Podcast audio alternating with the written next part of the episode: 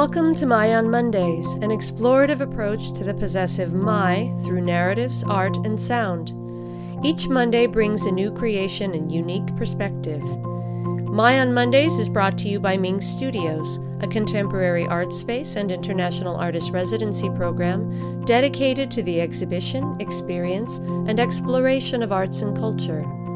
Along with exhibiting artists from around the world, Ming also serves the community by hosting innovative programs including performances, workshops, screenings, readings, artist talks, and other cultural activities. For more information, or if you'd like to participate in My on Mondays, you can visit our website at mingstudios.org.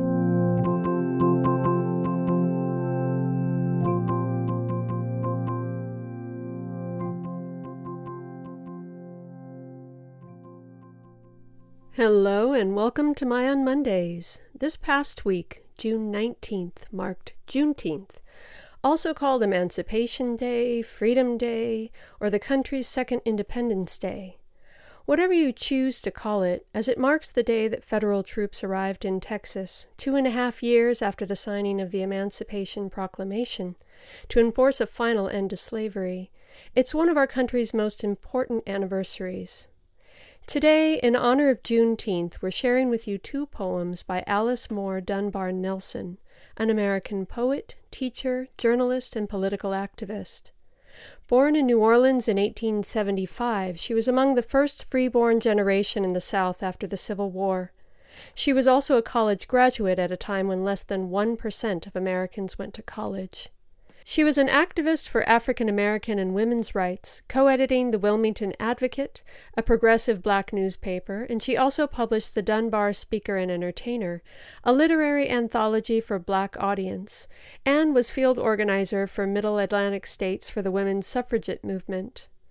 Her first collection of stories and poems, Violets and Other Tales, was published in 1895.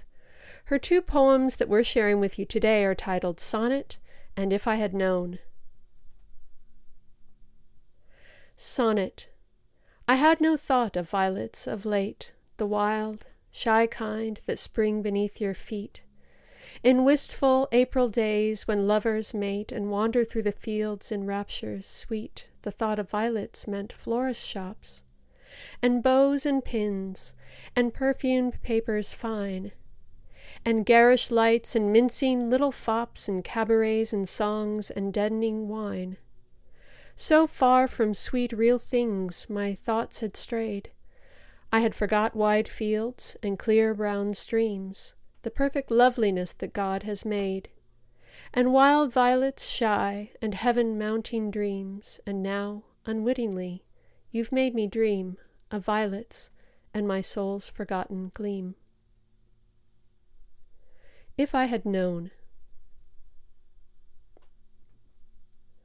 If I had known two years ago how drear this life should be, and crowd upon itself all strangely sad, mayhap another song would burst from out my lips, overflowing with the happiness of future hopes, mayhap another throb than that of joy, have stirred my soul into its inmost depths if I had known.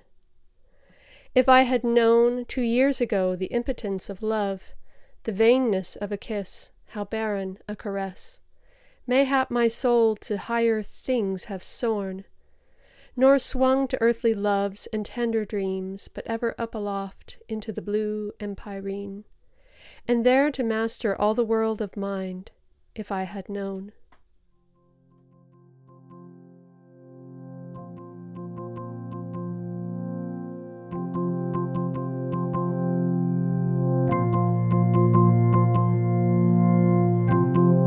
Thank you for joining us today. We'll be back next Monday. Tune in.